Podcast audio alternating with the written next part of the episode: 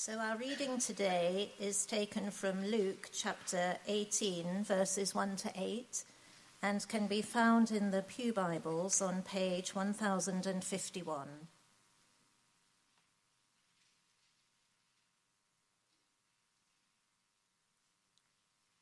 So, Luke chapter 18, starting at verse 1. Then Jesus told his disciples a parable to show them that they should always pray and not give up.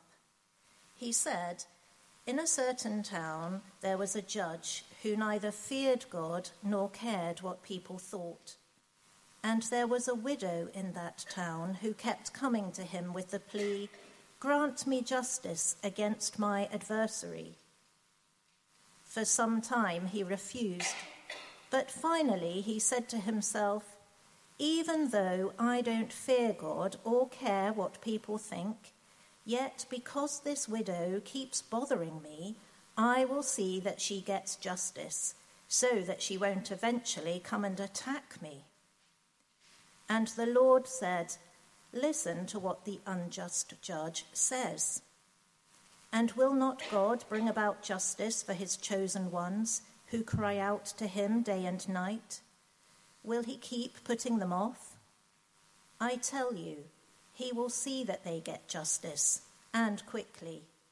However, when the Son of Man comes, will he find faith on the earth?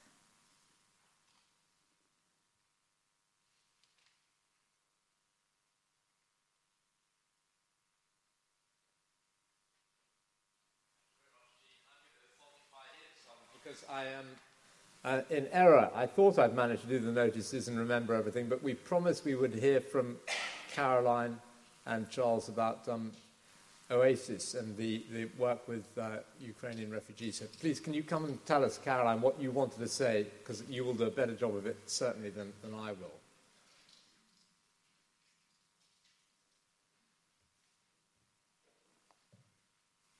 Reminded of this in the prayers by David praying. So, yes.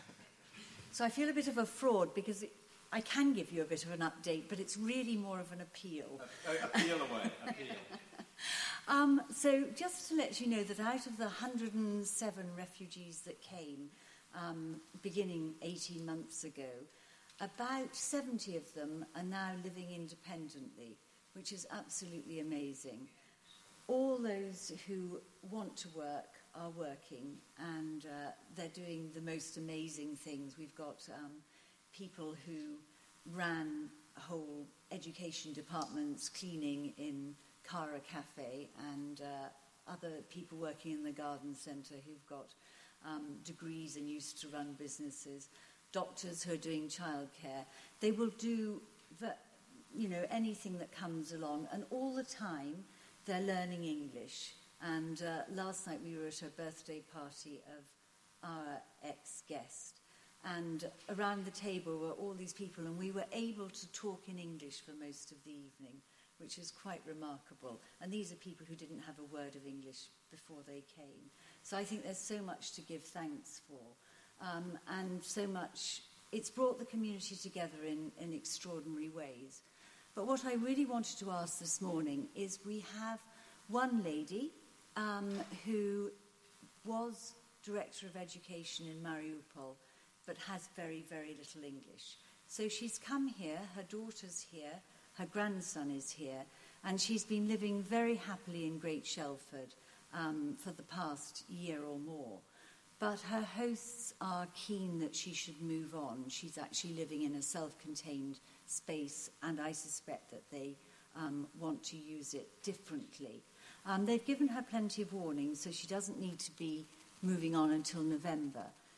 The biggest problem is that she has a cat, a cat to whom she is enormously attached, and it's a package, it's her and the cat.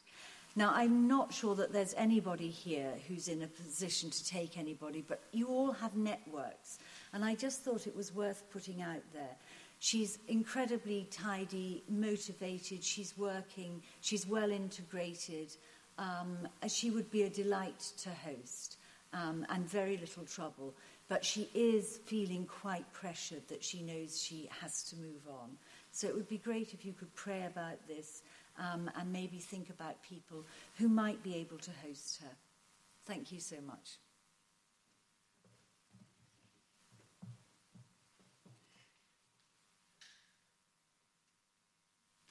Thank you, Caroline. I'm glad that um, you expressed it very well about the networks as well, to spread the word about that situation of need, and, and do please be praying about it.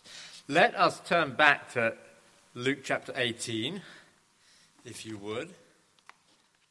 Um, page 1051 in the church Bibles, or 1052 over the page. And let's uh, just commit our, our time to God as we open these words together. We pray, Heavenly Father, that you would graciously speak to us this morning and then uh, in our hearts give us prayers to pray for situations of need in our own lives and in other people's lives. We pray not least for this dear friend of uh, Caroline's that uh, she's mentioned to us now, that you would graciously provide for her. Um, but meet with us as we turn to the words of the Lord Jesus. We thank you that he spoke these words so long ago and that they speak to us today uh, by his Spirit. That is our prayer. In Jesus' name. Amen.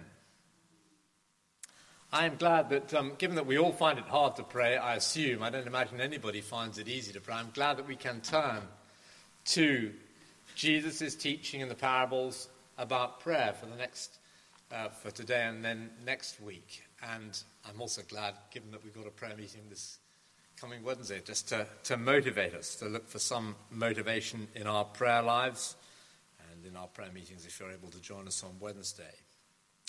According to Jesus, in Luke 18, verse 1, this is precisely why he told this parable. He told his disciples a parable to show them that they should always pray and not give up, to motivate us in prayer. He knows that unless we've got good reasons to pray, we will struggle to keep at it. Um, and I want to highlight uh, three reasons to pray from this parable on the assumption that we find it hard. We'll be too busy, too busy, too tired, too lazy, and we need motivation to pray. Here's the first reason. The first reason why we should pray and not give up uh, this year and beyond is simply this our condition, our condition in a fallen world. And that surely emerges from the mention of a widow. She would have been a picture of weakness for Jesus' listener listeners, a, a pitiful condition which they wouldn't wish on anyone. It was quite common for girls to marry when they were 13 or 14 years old in Jesus' day, probably marrying someone a fair bit older. And so it was a distinct possibility that such a woman could be widowed quite young before the children were grown up and able to support her. So, quite apart from the emotional strain, there'd be an obvious financial strain as well there'd be a loss of social status too, because rightly or wrongly, to have a husband brought an honor to a woman that she never had while single. And of course, she loses all the protection she once had. She's a, a sitting target for ruthless exploitation. Any debts owed to her family could easily be forgotten. Any family inheritance due to her late husband could quietly be hogged by other relatives. That's why there were so many laws in the Old Testament designed to protect widows. In fact, they were a, on a par in God's sight with orphans, such a weak and vulnerable condition he considered it to be. And sure enough, the widow in our parable is on the end of some such exploitation. What's the request she brings to the judge? It's there at the end of verse 3 Grant me justice against my adversary. So she's not just weak, she has an enemy. To make her condition worse, the very system that God had set in place to protect her seems in league with her enemy. The judge does nothing. She has no money to persuade him to act, and he has no morality to persuade him to act.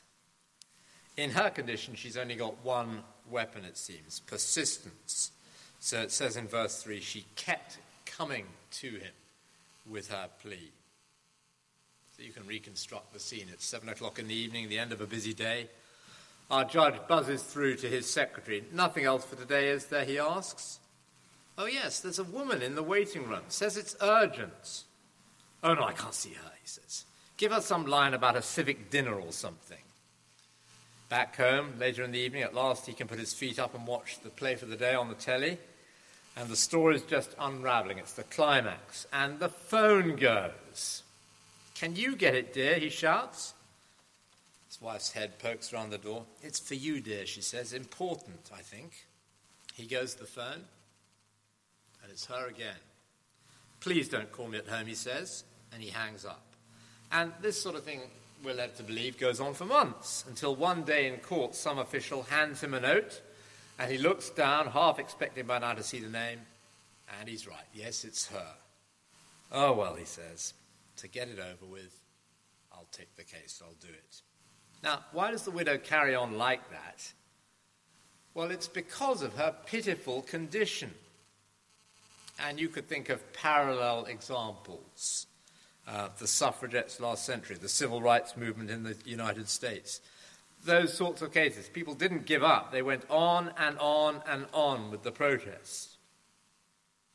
And, says Jesus, if you behave like that with each other, why don't you do the same with God? That's the implication of what he's saying. Why do we give up praying? Well, is it because we think our condition is somehow less desperate than this widow's was? And if we think like that, we need to think again. For a start, we have an adversary, the devil. The Bible says that he is out to shipwreck us. And if we aren't praying, he's already well on the way to doing that. Add to that, the world we live in is never going to encourage us to, God's, to go God's way. It's always going to be stacked up against us. Add to that, we're simply not as strong as we think we are. I know we like to think we're all omnicompetent, and Christ has to say to us, stop flexing your spiritual muscles as if you're spiritually strong when you're weak. No, we need to cry out to God day and night. That's the language of this parable, isn't it? Emergency praying, which takes our weak condition, spiritually and otherwise, seriously. So that's the first motivation, our condition, paralleled by the widows in the story Jesus told. On to the second reason why we should pray and not give up, and it's this God's character. Jesus knows that unless we have clear views about what God is like, we won't pray as we ought. So he longs for us to know God more deeply. And he uses the unjust judge as a contrast with God's character to bring out God's character more clearly. So somebody's probably sitting there scratching their head thinking, well, surely God is the exact opposite of this judge. He was a complete scoundrel in the story. And that's right, because in verse 2, Jesus introduces him as a judge who neither feared God nor cared what people thought. So when he sat on his judge's bench, he never imagined that the shadow of Almighty God was there at his side, so he'd better weigh his decisions carefully and fairly. There was no fear of God. And when the widow presented her case, there was none of the milk of human kindness either. He didn't care what people thought, he didn't care for people. To cap it all, the judge in Jesus' story knows he's like this. In fact, he seems to pride himself on it. Look what he says as he's, well, I'm imagining him soaking under the shower, planning his day in verse 4. Even though I don't fear God or care what people think, just to stop her nagging, I'll take the case. It's stronger in our version of this, isn't it? verse 5. I'll see that she gets justice so that he won't eventually come and attack me. I can't imagine he really thought that was a possibility. But anyway, there we go. But he's being very daring, the way he phrases it, Jesus. He paints his judge as black as he can. He is an awful judge. And when he does act, it's not because he feels he's got to be true to God or because he cares. It's simply to get her out of the way. Now then, says Jesus, if even an unjust, wicked person can be moved by persistent requests, don't you think God will be? Verse 7 And will not God bring about justice for his chosen ones who cry out to him day and night? Will he keep putting them off? Answer No. The relationship between the judge and the widow was a matter of law, it was a purely human relationship. And those things ought to have guaranteed an answer to her request. But even when they didn't, just by asking, she got it. Well, God's relationship with his people isn't just a matter of law, it's not a purely human relationship. They are his chosen ones. They're loved from before the creation of the world with an everlasting love. You could say God's never been able to get them out of his mind. He's always had them on his mind and heart. From our vantage point, we can add that as Jesus speaks, he speaks as someone who's shortly to die on the cross for these chosen ones. So, Jesus would say to us, if God has arranged that for his elect, do you think he's going to leave them high and dry? Of course not. He's totally committed to our welfare. He won't keep putting us off. Now, it may seem that we have to wait a long time, but the one conclusion we mustn't allow is that God is cold, distant, wrapped up in his own concerns, uninvolved in the world, powerless to take action on behalf of his people. His character is totally different from that. I came across a takeoff of the Radio 4 morning service type of prayer. Forgive me if you greatly love the Radio 4 morning services and things like that, but sometimes there's a sort of type of prayer that surfaces in those that really grasps God's character fairly, well, tenuously, I would say. This is a sort of a Radio 4 morning service type of prayer at its worst. O ground of our being, the prayer began, we are bearing in mind the possibility of thy existence and are anxious not to upset thee. We are particularly anxious that thou wilt not upset us either, assuming that is, thou hast any interest or influence in the matter. If thou hast, please be sure to use it to the advantage of us, our friends and relations. As art probably aware, these prayers take time, and time is money. Financial assistance is therefore especially welcome.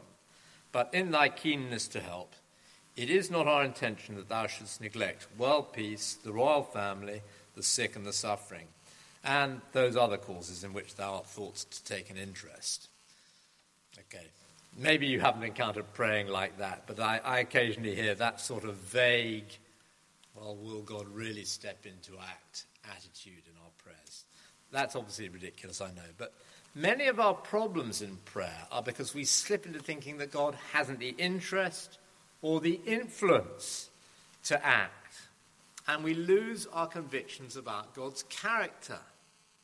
So that extra beatitude not a genuine one applies. Blessed is the person who expects nothing, for they shall certainly never be disappointed. We lose confidence that God's character is committing him to act in answer to prayer. If we stop praying, we're calling into question God's character. We actually make God out to be more unjust and more unfeeling than the judge in the story. No, implies Jesus, God's character is utterly different, and it means that we should be confident to pray. One further reason, I don't know if you spotted it, to pray that is mentioned in this parable our condition, God's character, and thirdly, Christ's coming. That's the third reason that we should always pray and not give up. Look down to verse 8, the last little bit. I tell you, says Jesus. I give you my solemn word. That's the way he bolsters what he's saying often in his teaching. I tell you, he will see that they get justice and quickly. However, when the Son of Man comes, will he find faith on the earth? This tackles, uh, in a sort of side on way, that question we often have about how come my prayers haven't been answered? It's worth our knowing that some of our prayers will only be fully answered when Christ returns. Now, that doesn't say all that there is to say about answered, unanswered prayer, but it takes us some way to the solution. Often God will say yes to our prayers, and obviously that's a, a great encouragement to go on praying. Sometimes God says no to our prayers, which is a great relief if you think about it, because if we all always got what we asked for, ponder this imagine the pressure on us to choose rightly probably be too scared to pray at all, wouldn't you? Frequently, God's answer is not yes or no, but wait. And it may be that we have to wait until Christ's coming, the day he returns as king, for the cause of his people to be championed, for the righting of all wrongs. But just think what a glorious answer to prayer Christ's coming is. And we pray for the misery that's been unleashed by this invasion of Iraq to be sorted out. Well, God is committed to a day when all warfare, all hatred will be eradicated. We pray about other places in the world where there are callous, heartless governments and get a sort of tit for tat situation. A response of terrorism is provoked by them. Christ is going to stop all the endless tit for tat and replace it with the perfection of his just and gentle rule. We pray about our own sin or our sickness, and the Bible says that in the twinkling of an eye, those are going to be forgotten at Christ's coming. The delay, the waiting, that's painful now, but don't think for a moment it's going to stay that way. With God, a day is like a thousand years, and a thousand years are like a day. He will act quickly in that sense, decisively, at just the right moment, and not a nanosecond later. I don't know how many people here would remember um, the oldest member of the All Saints congregation to have been confirmed in my time as rector in the last 18 years. Uh, there's a lovely lady called Gwen Rowlandson who was in her 90s when she was confirmed. Valvati lived just opposite her, not far away from her, didn't she? She was a, a fearsome headmistress in her time. She's pretty fearsome as a retired headmistress. I remember her in her confirmation service insisting that the bishop spoke up because she couldn't hear him. If a, if a Martian were to have landed at her school playground at 11 o'clock in the morning during break, and the Martian didn't know any better, I think he would have thought, this Martian, that the planet he'd arrived at was in a state of complete anarchy, probably. You know what break time used to be like in the old days? Five minutes out, out there, and the, there's mud and grime over all the uniforms. There's a, a, a, sort of kids' version of gang warfare going on. Somebody's managed to smuggle a can of Coke in and it's been shaking around in a backpack all day, and that's about to be released over somebody else's head. Kids are running through the legs of other kids playing football, others are playing catch with a crisp bag filled with water. It looks like anarchy, doesn't it, at break time? Things have changed since the, the time when Gwen Rowlandson was head, head teacher. But just when our Martian is thinking, uh, I ought to zap the lot of them or something, a lady steps out of the building and blows a whistle. And in seconds, the anarchy has transformed itself into seven neat lines of children walking meekly off to their lessons. What would the Martian conclude in that situation? They'd have to think, wouldn't they, that all along behind the scenes, Gwen Rowlandson was in control, and she only had to step onto the scene for the chaos to end. And it's some sort of claim like that is being made here. Jesus is saying, I am in control, the Son of Man will prove it beyond all doubt at his coming. And those who keep praying will find that when he steps in. And it's going to be a great day for them. So the challenge for us is, as we listen in on this parable, do we believe that? When the Son of Man comes, will he find faith on the earth? Will he find faith in you and me? Will he find persistent, believing prayer in us. Let's pray together. We thank you for that glorious answer to prayer that will be when Jesus Christ returns. We thank you that he has loved us from before the beginning of the world. He set his love on us uh, in eternity, and then in time he came into the world to die on the cross for our sins. And we thank you that here and now he hears us as we cry out to him day or night, day and night. Uh, we thank you that he's never far away from us and that one day he'll return to put an end to all the things that spoil this world. We pray that in the meantime you'd keep us prayerful and persistent and trusting your wonderful character. Uh, we thank you for the encouragement to pray even this morning. We thank you, Father, in Jesus' name. Amen.